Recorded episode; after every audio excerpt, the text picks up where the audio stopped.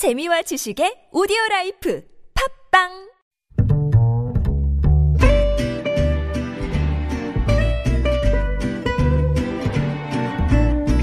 Good evening, everyone.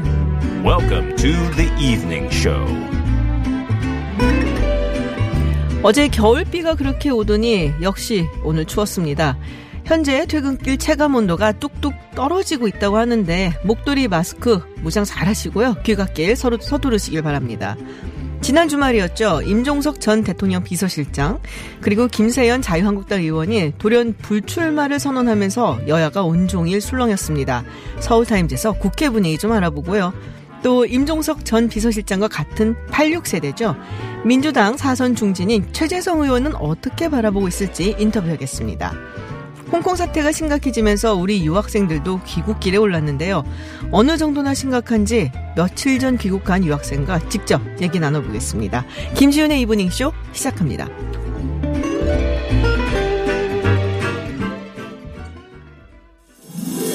Welcome to Unfiltered. North Korea's latest CNN was given ex- 미국 오하이오 일본의 백색 국가 명단 should be on the air at six 국내외 소식을 한 번에 들려듣는 뉴스 서울 타임즈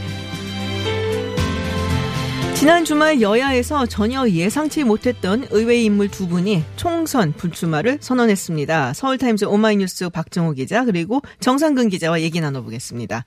어서 오세요. 네 안녕하십니까 안녕하십니까. 예상 못하셨죠? 네. 몰랐습니다 네. 네. 그러니까 너무 깜짝 저희가 지난 주만에도 이제 종로에 네. 나갈 것이다. 그 정세균 전 의장과 뭐 어떻게 될까 뭐 이런 얘기를 했었는데 네. 갑자기 불출마 선언했어요. 그러니까요. 뭐 당에서도 다 몰랐다고 하더라고요. 음, 왜 불출마 선언했다고 생각하세요? 임종석 비서 전 비서실장 얘기부터 먼저 해보도록 하죠. 네, 그렇습니다. 왜 불출마 선언을 했을까? 이 사실 그 통일운동을 자신은 하고 싶 다고 얘기를 했습니다. 네. 페이스북에 얘기를 해가지고 제도권 정치를 떠나서 어, 통일운동을 계속하고 그다음에 민간과 뭐 정부 사이를 이어주는 역할을 할 것이다 이렇게 좀 해석할 수가 있는데요. 그 이 86학번, 그러니까 86 그룹들이 보면 사실 두 가지예요. 통일운동, 그다음에 뭐, 뭐, 민주화 운동 이 두 가지를 가지고 있는데 그 중에 통일운동을 좀 더 열심히 하고 싶다라는 게 아, 임전 실장의 공식적인 그건 공식적인 건데 이거 착하신 정말 바른 생활 사나이인 우리 박정호 기자님의 이제 전해주신 말씀이고 우리 약간은 악마 기자스러운 우리 정상근 기자. 예. 어, 예. 아 근데 그 임종석 실장이 페이스북을 통해서 이제 글을 남겼지 그 외에는 지금 기자들하고 네. 연락이 잘 닿지 않는 좀 그런 상태이기 때문에 뭐 본인이 뭐 어떤 뒷얘기가 있는지 뭐 그런 얘기 뭐 알 수 없습니다만 근데 주변에서는 뭐 여러 가지 관측을 내놓는 것 같아요. 근데 그 관측 자체들도 뭐 이게 이게 맞다라고 정확히 네. 확신할 수는 없는 얘기지만 일단 지금 뭐 종로로 처음에 좀 청- 선거구를 좀 정하면서 이게 좀 정치적으로 좀 애매한 상황이 됐다라는 분석도 하나가 있는 것 같고 정세균 총 정세균 의장 전 의장이 안 비켜주는 건가 요 지금 그러면? 네, 뭐그 정세균 전 의장은 뭐 가타부타 좀 말은 없는 네. 상태인데, 근데 어쨌든 경선을 치를 경우 뭐 여기를 뭐 정세균 의장을 만약에 경선 상대로 한다면 이거를 좀 뚫고 나가기가 좀 어려운 상태였던 부분이 또 있는 것 같고, 이 또 한 가지 부분은 뭐 지금 이제 이른바 이제 386 세대라고 했던 그런 분들에 대해서 좀 비판의 목소리가 좀 네. 높은 상황이기 때문에 좀 여기에 대해서 뭐 본인도 좀 생각한 것들이 많았다 뭐 이런 꼭 들리고 있는데. 전 비서실장이 질 필요는 없잖아요. 혼자서 오늘 보니까 우상호 의원이나 네. 우원식 의원은 우리가 뭘 잘못했다고 자꾸 그러는 거냐라는 반응이거든요. 음. 그러니까 그게 과연 정말로 이런 이유가 될까? 이게 뭐 그 386 세대들이 뭐 하나의 공동체가 아니기 때문에 뭐 생각하는 부 수준들이 좀 저- 제각각 다를 수 있는 거죠. 음, 민주당 내에서는 뭐 이야기가 없나요? 아, 그러니까 뭐 놀랐다는 반응이고요. 네. 당의 소중한 자산이 어, 이렇게 된 것에 대해서 안타까움을 표하고 있습니다. 그러니까 아까 정상근 의자가 아, 그 기자가 의자요? 말, 의자? 기자가 제 의자가 왜? 말했듯이 그러니까 종로구 출마 여부 그게 뭐 잘 되지 않은 부분이 있을 것 같고요. 그러니까 다른 지역구 가는 문제도 뭐 나경원 원내대표 상대로 나가야 된다 이런 얘기도 있었고 예, 동작의 얘기도 있었고 다른 지역구 뭐 전북 뭐 그 전라도 호남 지역의 얘기도 있었고 했는데 다른 지역구 기웃거리는 것보다 내가 고민을 했는데 몇 달 정도 했는데 그게 아니라 지금 이 상황에서 뭐 억지로 하는 것보다 조금 이 상황을 순리대로 풀어가는 게 맞다라고 판단한 것 같아요. 그러니까 임 전 실장과 친하다는 의원들의 뭐 인터뷰나 발언들이 좀 나오고 있는데 보면은 종로 말고 다른 곳도 갈 데가 있다. 너무 초조하지 말라라고 얘기했더니 임 전 실장이 내가 바보요라는 얘기를 했다는 거예요. 그러니까 나는 다 알고 있, 나도 다 알고 있, 는 사실이다. 내가 뭐 갈 데가 없겠냐 이런 식인데 뭐 그런 차원이 아니라 자신은 뭔가 더 큰 일, 그러니까 뭐 통일이라는 네. 큰 아젠다를 던졌지 않습니까? 뭔가 큰 일을 좀 하고 싶은 게 아닌가 이렇게 좀 볼 수가 있습니다. 우리 악마 기자 보시기에 글쎄요, 좀 악마가 아니, 아닐 뿐더러. 네. 음. 글쎄 그, 어떻게 생각하세요? 통일을 위한 큰 길을 위해서 지금 총선을 안 나온다. 근데 총선 불출마뿐이 아니고 거의 정계 은퇴 같은 발언을 했단 말이에요. 그렇죠. 그래서 네. 뭐 어떤 분들은 이 뭐 그냥 단순히 뭐 어떤 그 시민단체 일을 전념을 하고 싶다면은 굳이 이제 정계를 아예 떠난다는 말을 할 필요가 있었겠느냐라는 얘기를 하는 분들도 계시는데 모르겠습니다. 그 본인은 뭐 어쨌든 총선 불출마를 넘어서서 뭐 정계 은퇴를 얘기하지 않으면은 뭐 앞으로 이제 계속 이제 정계에서 이제 소환되는 좀 그런 기사들이 나올 테니까 뭐 그 부분을 좀 확실히 해두려고 이렇게 선언을 했는지는 잘 모르겠는데 아 어쨌든 이게 뭐 저의 얘기가 뒷 얘기가 들리지 않고 잡히진 않아가지고 그러니까 네. 보면은 발언이 제 도권 정치를 떠난다고 했잖아요. 네. 정계를 은퇴한다고 했으면 정계를 은퇴하겠습니다 하지 않았을까요? 그러니까 제도권 정치라는 거는 국회를 얘기하는 거고 그게 아니라 다른 서울시요? 서울시장도 있고 아니면 대선도 있지 않습니까? 어. 뭐더 크게 보고 움직이는 게 아닌가. 통일 운동을 통해서 어 우리 국민들이 앞으로 나아갈 그러니까 남북 관계를 통해서 여러 가지 역할을 했지 않습니까? 임전 실장이 그런 걸 통해서 아젠다를 만들어 간다는 의미에서 큰 그림을 그리는 게 아닌가. 이렇게 볼 수 있을 것 같아요. 음, 다른 의미로 정치적인 활동 계속 할 수 있다. 그렇습니다. 예, 의미에서. 예. 꼭 제도권 정치라는 게 국회만 의미하는 좀 좁은 의미가 아닐까 이런 네. 생각도 좀 해봤어요. 양정철 민주연구원장이 그 청와대 출신들 희- 좀 희생해야 된다. 참모들 전부 다 대선 뭐, 아, 대선이 아니라 총선 뛰고 뭐 이런 거 별로 보기 좋지 않다는 식의 쓴소리를 좀 했었거든요. 네. 이게 뭐 영향이 좀 있었을까요? 어 근데 제가 듣기로는 그 뭐 양정철 실장과 뭐 임종석 비서실장이 뭐 이렇게 뭐먼 사이는 아니다라고 얘기 들었는데 뭐 같이 일본 여행도 간 적도 있고 그렇죠. 근데 뭐 이번 임종석 실장이 결정하는 데 있어서는 뭐 양정철 원장이 뭐 어떻게 뭐 설득을 하거나 뭐 둘이 교감이 있거나 뭐 그렇지는 않았다라는 음. 얘기는 듣긴 했습니다. 그러니까 탁현민 의원 같은 경우는 그렇지 않고 임 전 실장이 혼자 결정한 거다 이렇게 얘기는 좀 하고 있는데요. 네. 근데 뭐 돌이켜 보면 도쿄에 가서 양전 그 양 원장을 만나는 그 상황도 있었고 같이 사진도 찍었습니다. 음. 사진 찍으면 친한 사이 아닌가요? 저 사진 굉장히 아무나 다 찍어요. 아, 저는. 그런가요? 네. 네. 좀 친한 사람하고만 아, 찍는데. 그러세요? 네. 그러니까 두 사람이 그 이 양 원장의 민주당 복귀 후에도 수시로 만나가지고 얘기를 나눴다고 해요. 그러니까 청와대 출신들의 총선 출마, 뭐 러시를 이룬 거에 대해서 경고를 했잖아요. 음. 뭐 그런 차원에서 좀 임 전 실장과 아, 양 원장이 교감이 있지 않았을까? 저는 그런 생각을 해봅니다. 그러니까 아무런 교감이나 이런 것 없이, 그러니까 속내도 털어놓고 논의하는 과정이 있었을 것 같아요. 제가 볼 때는. 근데 거기에 대해서는 정확히 얘기는 안 하고 있죠. 그렇군요. 그러니까 박정호 기자님은 저랑 친하다고 생각을 해서 저랑 사진을 찍으셨군요. 네, 그렇죠. 네, 저도 그랬어요, 사실은. 네. 지금 뭐 한 20명 정도는 불출마할 거다 뭐 이런 얘기 자꾸 나오고 있어요. 아마 총선 다가오니까 뭐 아주 뭐 분위기가 굉장히 뭐랄까요 좀막 달아오르는 느낌? 네. 이렇거든요. 어. 누구 누구 얘기가 나오고 있나요, 지금? 뭐 일단 표창원 의원 그리고 이철 의원은 이미 불출마를. 선언을 했고 그다음에 백지연 의원이 불출마를 이해찬 대표에게 의사를 전달했다 뭐 이런 말도 있긴 합니다. 네. 음, 그렇군요. 그리고 뭐 이해찬 대표도 불출마 선언했고요. 그렇죠. 뭐 네. 재, 재윤경 의원, 최은열 의원, 뭐 서영수 의원 뭐 등등해서 초선 김성수 의원도 있고 음. 불출마를 선언할 것이다. 이게 좀 저희가 취재 결과 좀 알려지고 있습니다. 네. 또한 이용덕 의원 오늘 네, 맞아요. 불출마 선언했죠. 음. 그렇게 해서 좀 한 10명 정도 있고 원내 그리고 지금 장관에 있는 그 유은혜 아, 네네. 부총리 겸 교육부 장관, 뭐 김영국 국토부 장관, 또 진영 보건복지부 장관, 어, 뭐 그리고 박영선 네네. 어, 중소벤처기업부 장관 등등도 아직 확실한 게 아니에요. 못 따라올 음. 수도 있습니다. 그러니까 1월 중순까지 장관직을 사퇴해야 되는데 그게 본인이 출마하고 싶다고 해서 출마할 수 있는 게 아니에요. 청와대와 논의 좀 해봐야 되고요. 이게 어, 장관직에 나오려고 하면 후임이 있어서 인사청문회까지 봐야 돼요. 인사청문회 통과 여부까지 봐야 되기 때문에 음. 쉽게 결정할 수 있는 문제가 아니에요. 그래서 못 돌아올 수도 있어요, 사실은. 못 돌아올 수도 있다. 그래서 14명 정도 되거든요, 그렇게 하면. 음. 그리고 하위 20%의 감점을 줄 수 있는 그러니까 평가를 하지, 하지 아, 않습니까? 네네. 그게 뭐 낙인 효과까지 있다고 많이 분석을 하고 있는데 그렇게 되면 129명의 20%면 얼마인가요? 어, 갑자기 산수를 저한테 네, 깜짝이야. 이게- 이게 저를 보면서 한 물어보는 25명, 25명 정도 네. 되죠. 거기에 14명 더하면 뭐 39명 음. 맞나요? 네. 그 정도까지는 어 물갈이가 있을 거다. 이렇게 좀 물갈이가 예상할 수가. 있습니다. 그렇군요. 그러면 30% 정도 물갈이 되는, 되는 거니까 굳이 뭐 누구 나가라, 누구 그만둬라 이렇게 할 필요는 없다는 거죠. 음. 시스템에 의해서 공천 과정이 투명하게 될 수 있다. 이게 민주당의 주장입니다. 지금 임종석 전 비서실장이 사실은 물론 이제 뭐 비서실장이었고 뭐 여러 가지 의미가 있는 인물이지만 그 외에도 굉장히 중요한 게 386 세대 혹은 586 세대의 상징적인 사람이거든요. 네. 그래서 이제 86 세대들에 대해서도 뭐 최근 들어서 좀 안 좋아졌고 또 이미지라든지 여러 가지 압박이 좀 뭐 결국에는 민주화 세대라고 하지만 86 세대도 기득권이 됐다. 뭐 이런 음. 비난도 많았고요.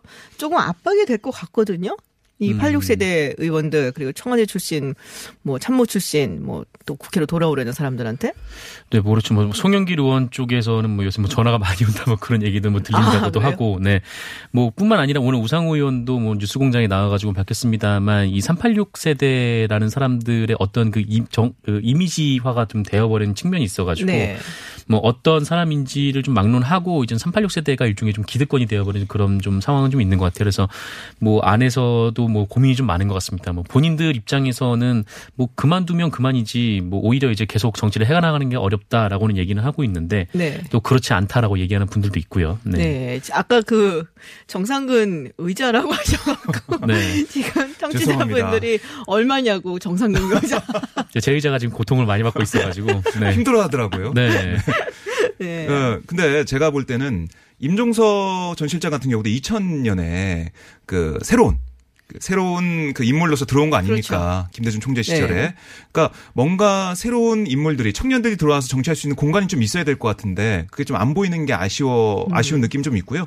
제가 민주당 내뭐 청년 위원장이나 청년 아, 활동을 하는 그런 분들 만나 보면 틈이 없다는 거예요. 음. 그러니까 뭐 촘촘하게 특히 이 38 그룹들이 자리를 차지하고 있기 때문에 이른바 그 청년들의 표현을 빌리자면 들어갈 틈이 없다는 겁니다. 음. 이런 부분들을 어떻게 조화롭게 볼 것이냐. 물론 86그룹에 대해서 다 나가라 이건 아니지만 어떻게 그 사람들 평가에서 경선 과정에서 어, 잡음이 안 나오게 공천을 줄 것인가 이것도 고민해봐야 할 문제라고 생각합니다. 그 당시에 사실 젊은 피 수혈 뭐 이래갖고 그렇죠. 예. 많이 들어왔잖아요. 그래서 86세대면 지금 50대들인데. 네. 근데 그 왠지 계속 청년 같은 느낌이란 말이에요. 네, 본인들. 지금 50대 중반이니까 20년 전 2000년에는 30대 중반이었던 거 아닙니까? 그렇죠. 그래서 386이었던 거죠, 네. 사실은. 그러니까 30대 중반들 이 청년들이 어떻게 하면 제도권이 좀 들어올 것인가, 국회 들어올 것인가 이 부분 좀 고민해봐야지 않을까. 음. 네, 알겠습니다.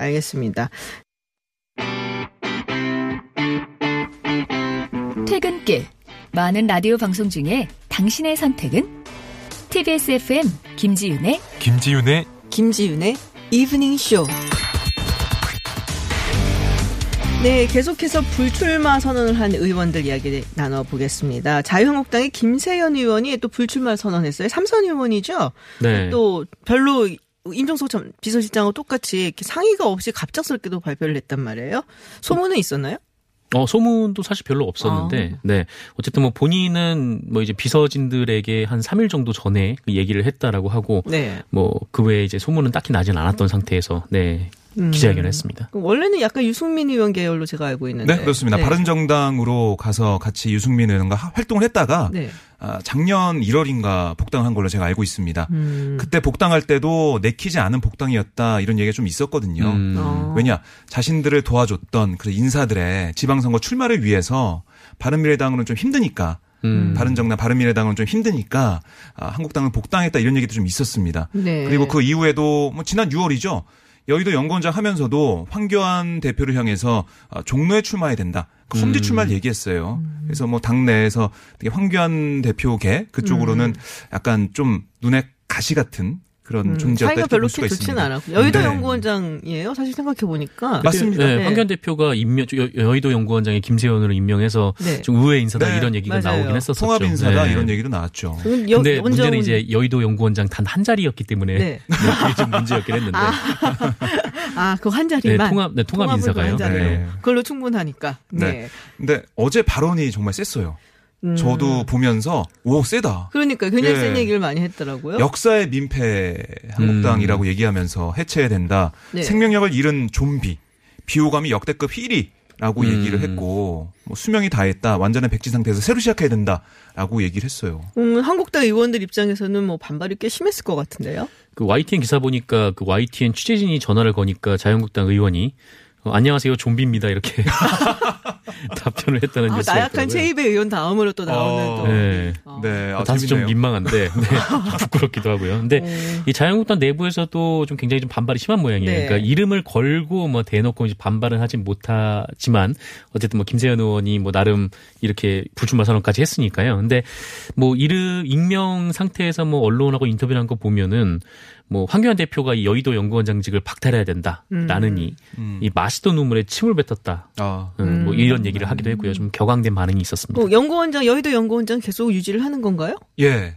유지하겠다고 어제 밝혔어요. 왜냐라고 이유를 물어봤더니, 그러니까 그게 새로운 보수를 위해서 네. 그러니까 준비하고 그렇게 만들어가는 그 자리로 여의도 연구원 그 어. 장직을 계속 유지하겠다라고 얘기했거든요. 여정연구 연구원이 총선 때 꽤 활약을 하거든요 그렇습니다. 선거 때 음, 그리고 여, 여론조사 같은 게 여기서 하는 게 꽤 정확해요. 네, 네, 예전에 그래서 그랬었죠. 예, 상당히 전략을 많이 세우는 곳으로 지금 알려져 있는 곳인데 그런데 여기는 유지를 한다 원장님. 그렇습니다. 그렇기 때문에 더 특히 영남권 의원들이 반발을 많이 하고 있는데요. 그러니까 앞서 말씀드린 임종석 전 실장의 경우와 김세현 의원의 경우는 상당히 이 다릅니다 상황이. 왜냐 임종석 전 실장 같은 경우는 자신의 얘기예요. 자신의 네. 얘기에서 불출마하고 제도권 정치 안 하겠다고 얘기했지만 김세현 의원은 자신의 얘기가 아, 본질이 아니고 음. 한국당 해체해라. 한국당은 안 된다라고 선언한 겁니다. 해체하면 다시 돌아오나요?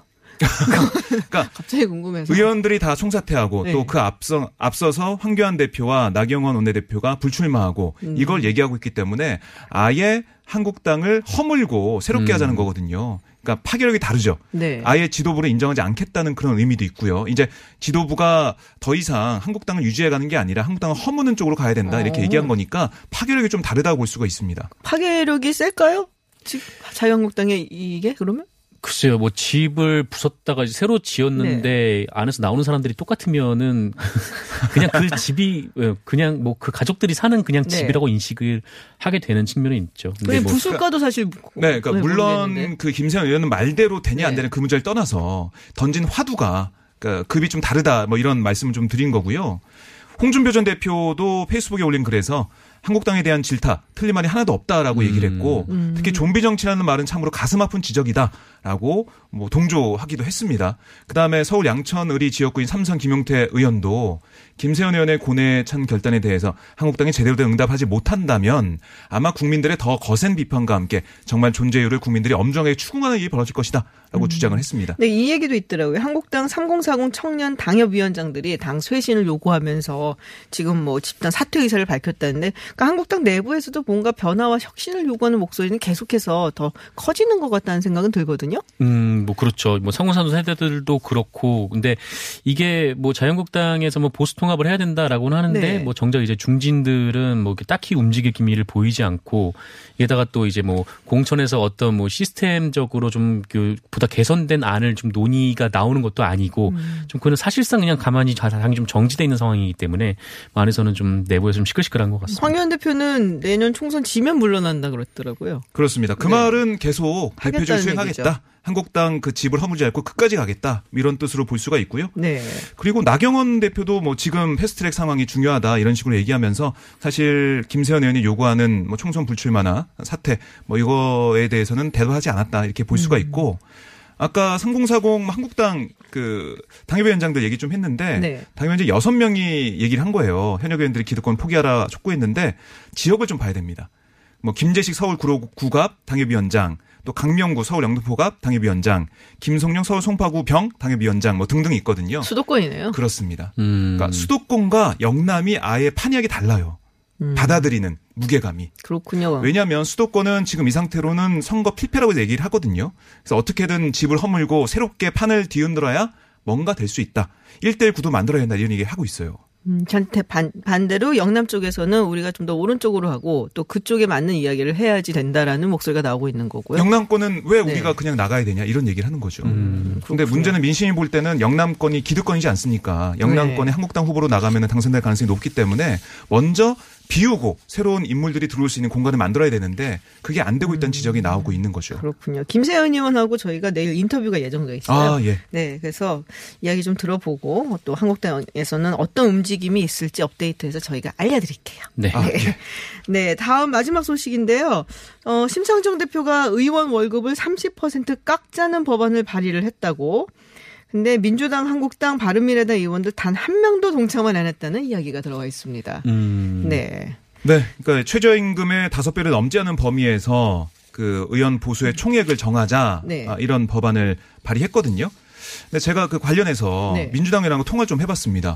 왜한 명도 참여하지 않았냐, 잘못된 거 아니냐라고 했더니 민주당 의원 말은 아니 법안 자체라는 게 통과될 가능성을 봐야 되는 거고 하나씩 준비해서 가야 되는 거다. 그 말은 당론을 통해서 가야 되는 건데 민주당 개개인의 참여를 요구한다 해서 동참하고 해서 법안이 통과되는 게 아니다라고 얘기했어요. 그러니까 실질적인 문제를 얘기한 거예요. 그러니까 무슨 말이냐면 민주당에서 준비하고 있는 국회 개혁안이 있고 네. 거기에 따라서 진행하고 있는데 심상정 의원이 개인 발의한 음. 이 법안에 민주당 의원들 개별적으로 참여해서 된다는 문제가 아니다. 그런 차원의 문제가 아니다라고 얘기를 하더라고요. 민주당 의원은. 음, 어떻게 들으셨어요, 정상근 기자님? 글쎄요, 뭐 그, 뭐 어쨌든 뭐 민주당에서 뭐 국회 개헌 법안을 준비하는 과정이기 때문에 이거를 서명하지 않았다라고 하는 건데, 근데 뭐랄까요? 하여튼 뭐 굳이 이제 당론이 아니더라도 이제 서명을 하는 경우들도 뭐 없지는 않으니까. 없진 네. 않은데 뭐 이건 더 따져봐야 될 게 있다는 거죠 민주당 뭔데요? 입장에서. 따져봐야 될 게. 뭐 여러 가지 부분이 있겠죠. 보좌관 월급을 어떻게 할 것이냐부터 해가지고 이 세비 다섯 배 자기- 다섯 배 넘지 깎인 거에서 부분을 그냥 나눠서 주면 되잖아요. 보좌관 월급 깎으라는 게 아니고 뭐 본인 월 심상정 세비를 의원이- 깎으라는 예. 건데. 아니 그러니까 다섯 배 넘지 않게 할 것인가 아니면 세 배 넘지 않게 할 것인가 그런 부분도 있고요. 이게 심상정 의원이 이제 발의했던 이 다섯 최저임금의 다섯 배를 넘지 않는 돈이라고 해도 이게 1억 정도가 되는 돈이거든요. 이게 뭐 결코 이제 적은 네. 돈은 아닌데 물론 기존에 받던 돈이 한 1억 5천 되니까 그거보다는 한 3분의 1 정도 깎인 돈이긴 하죠. 그러니까 민주평화당 정동영 대표 같은 경우는 도시 4인 가구 중위 소득 그러니까 461만 원에 준하는 월 470만 원 세배 줄여야 한다 이런 얘기도 했어요. 뭐 여러 가지 또 안이 있기 때문에 그, 군, 그 민주당 의원들이 한 안에 나 동참해서 하겠다 뭐 이건 또 아니라고 얘기를 하더라고요.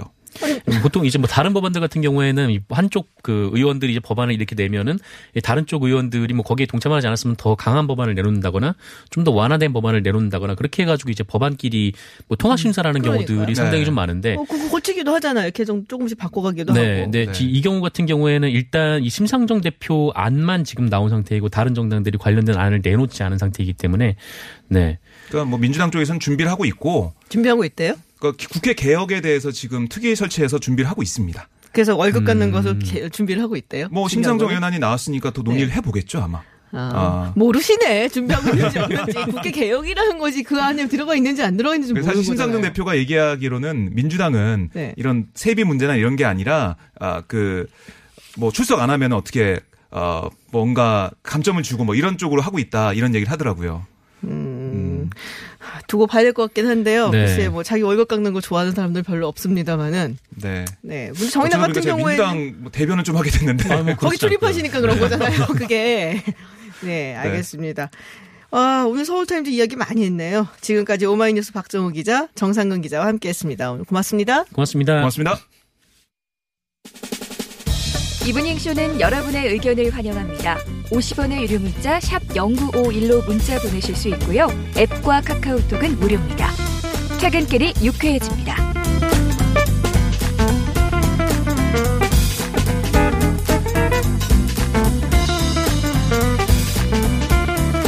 네, 해외 핫한 뉴스 알아보는 서울타임즈 시간입니다. 전주현 캐스터와 함께 합니다. 어서 오세요. 네, 안녕하세요. 네, 주말 잘 보내셨어요? 네, 좀 바쁘게 보내가지고 어. 날씨도 춥고 막 너무 이제 추워요. 이러니까 네, 네. 힘들더라고요. 어우, 너무 이제 비도 많이 오고. 네. 네. 아, 이 얘기가 계속 나왔었어요. 어, 트럼프 미국 대통령이 트윗을 올렸는데, 네. 거기서 김정은 북한 국무위원장에게, 어, 빨리 만나자. 네네. 신속하게 합의를 이루자. 뭐 이런 얘기가 있었다. 그래서 이게 이제 또 계속 기사에 나더라고요. 그렇습니다. 김정은 위원장에게 네. 보내는 트윗이 있었는데 나는 당신이 있어야 할 곳에 데려다 줄 수 있는 유일한 사람이다. 당신은 빨리 행동해야 하며 합의를 이뤄야 한다. 곧 보자. 뭐 이런 글을 올린 거거든요.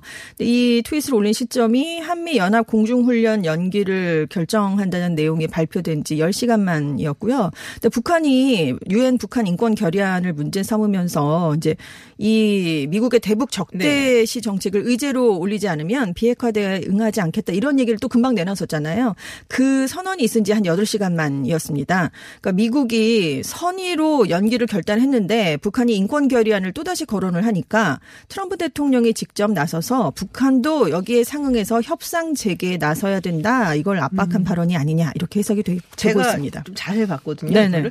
근데 어, 그래서 트윗 도 보- 보고. 했는데 이게 이제 어 사실은 바이든 부통령 네네. 전 대통령이 그렇습니다. 그 김정은 위원장하고 트럼프 대통령 악수하는 장면 보고 독재자 폭군이라고 언급을 하는 그 영상이 있어요. 네네. 딱그 장면에 우연찮게 그 네. 김정은 위원장이 들어가는 그거를 이제 약간 홍보용으로 선거용으로 쓰고 있고 그리고 좀 안 좋게 얘기를 많이 했거든요. 바이든 부통령한테. 그렇습니다. 그래서 북한에서 어, 며칠 한 이틀 전인가 이 얘기가 나왔어요.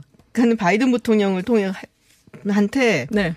이게 그 북한에서 한 얘기입니다. 네네. 미친 개다. 그보다 더 큰 표현이 있었죠. 미친 개, 그러니까는 이게 이제 제가 뭐 따서. 드리면 미친 개한 마리가 또 발작을 했다. 네. 대통령 선거에서 두 번씩이나 미끄러지고도 집권욕에 환장한 늑다리 미치광이. 아. 더 늦기 전에 미친 개는 몽둥이로 때려잡아야 된다. 이렇게 바이든 부통령을 모욕을 했어요. 그렇습니다. 그래서 수위- 사실은 수위가, 상 네. 트럼프 대통령이 트위터에 올린 내용은 네. 아 그렇게 이상한 놈은 아니야. 약간 이렇게 그렇죠. 얘기 를한그 거면서 정도는 아니다. 네. 네. 그러면서 이제 마지막에 어 내가 그래도 네가 원하는 거 해줄 수 있는 사람 네네. 나밖에 없다니까. 그러니까 빨리 그렇습니다. 와갖고 그냥 딜하고 우리 네네. 만나자. 요런 뉘앙스였는데 이거를 너무 뒷부분에 방점을 둬갖고 해석을 그렇죠. 해갖고 만날 거라고 지금 기사가 다 나왔더라고요. 곧 보자라고 돼 네. 있었으니까 이제 북미 3차 정상회담 왜 연말 시한도 다가오고 네. 있으니까 그래서 빨리 이게 이루어지는 게 아니냐 여기에 이제 해석들이 많이 이제 초점이 맞춰졌었죠. 네, 근데 거기에 또 북한 측에서 지금 뭐 적대시 정책부터 철회하라고 네. 굉장히 진지하게 얘기가 나왔어요. 네네. 근데, 지금 실무 협상에서 어쨌든 뻐그러진 거잖아요. 그렇습니다. 네네, 스톡홀름에서. 스톡홀름에서. 근데 이게 진행이 되지 않는데 정상회담을 또 진행하기란 트럼프 대통령한테도 상당히 좀 부담스러운 그렇습니다. 그런 상황이래 갖고요. 그러니까 협상장에서 한 번 나가는 거는 한 번 쓸 수 있는 거지 그쵸. 두번 세 번 쓸 수 있는 카드는 아니니까요. 그래서 이번에 트럼프 대통령이 만약에 회담을 한다고 해도 실무 협상에서 어느 정도 뭔가 성과가 있어야 나가지 않겠느냐 이런 그렇죠. 얘기들이 보통은 이제 정상회담에. 대부분 다 결정이 되고 가거든요. 가서 그 도장, 사인하고 도장, 도장 찍으러 가는 건데 네. 아, 뭐 싱가포르 회담 때도 나온 게 그래서 뭐냐 알맹이가 네네. 뭐냐는 얘기가 나왔었고 그렇습니다. 그렇지만 이게 첫 만남이니까 네네. 넘어갔는데 이게 두 번째 합로에선 그러고서는 결렬이 됐고 세 번째도 별거 없이 나오게 되면은 그게 과연 대선도 남겨놓고 있는데 도움이 될까? 네.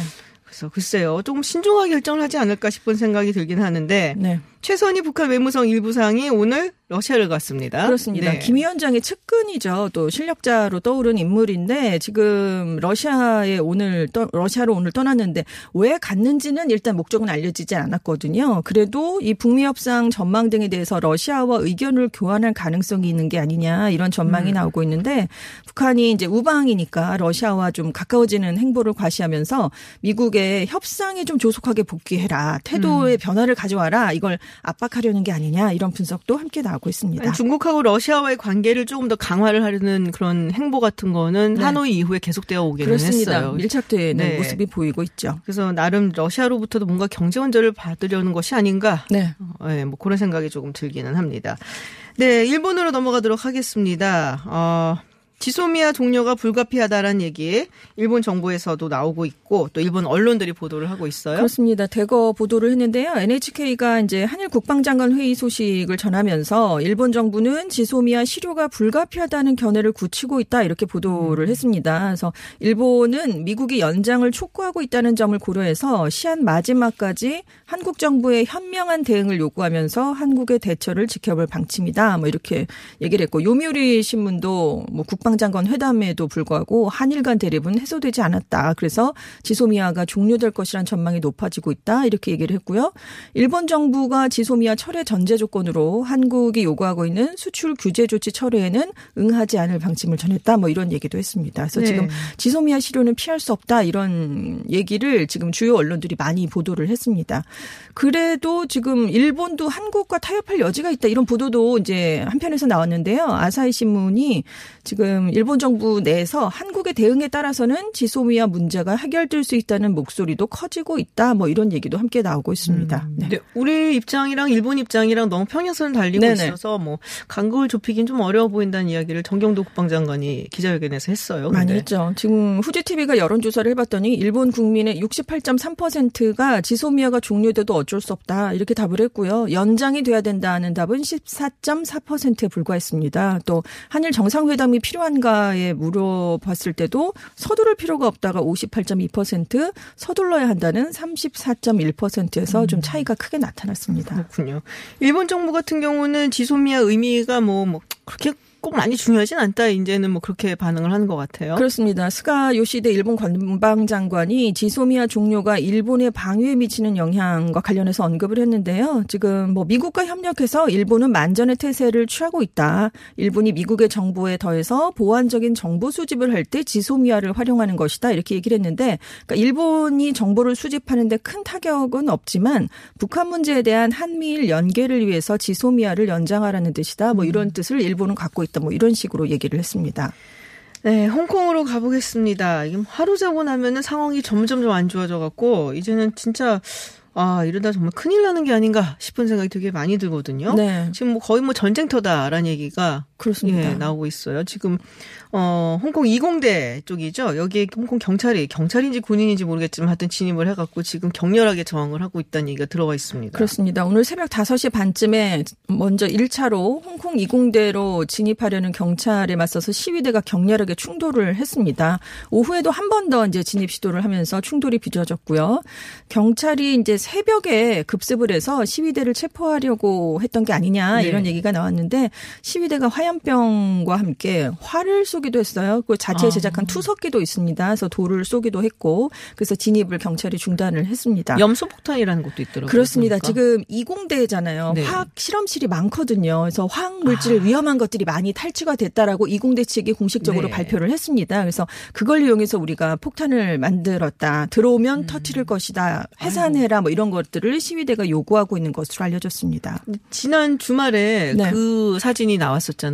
지금 보니까는 인민해방군이 길거리에서 청소를 하고 있더라. 네. 청소를 갑자기. 군인이 지금 들어온 게 아니냐는 이야기가 있거든요. 그렇습니다. 이 군인들이 왜 갑자기 나와서 청소를 했을까? 그 네. 보도블록 같은 거 치우기도 하고요. 그래서 시위대가 차량 통행을 막으려고 이제 도로에 설치한 걸 일단 치우긴 했는데 형식상으로는 시위대가 설치한 장애물을 치운다. 이런 청소였다라고 네. 얘기를 했지만 홍콩 안팎에서는 인민해방군이 홍콩 시위 사태에 관여할 수 있다. 무력 투입까지 가능하다. 이런 경고를 좀 음.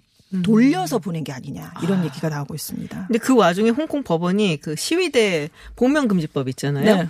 그게 위헌이다라는 판결을 내렸어요. 근데 이게 무슨 글쎄 효- 효과나 영향이 있을까요? 있을 거라고 지금 예상들이 나오고 있는데요. 우리나라 대법원에 해당하는 곳이 홍콩 고등법원인데 네. 여기서 판결이 나온 거예요. 그래서 복면 금지법이 홍콩의 실질적인 헌법인 기본법에 위배된다라면서 이제 야당 의원들이 제기했던 소송에서 야당 의원들의 손을 들어준 건데요.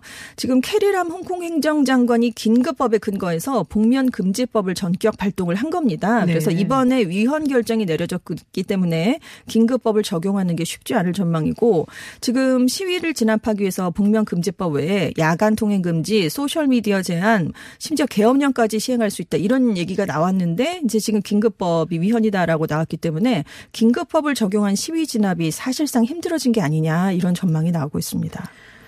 아, 이게 언제 끝이 날런지. 네. 예, 그리고 끝나고 난 후에도 어떤 방식으로 끝이 날런지 앞이. 보이지가 않아갖고. 참 우려가 예, 됩니다. 굉장히 좀 네. 걱정스러운 상황입니다.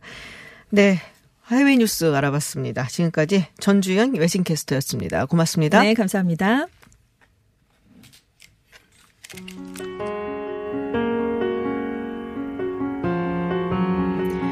네, 사라 베를리스의 Between the Lines 들으시고요. 저는 7시에 김지윤의 픽으로 돌아오겠습니다.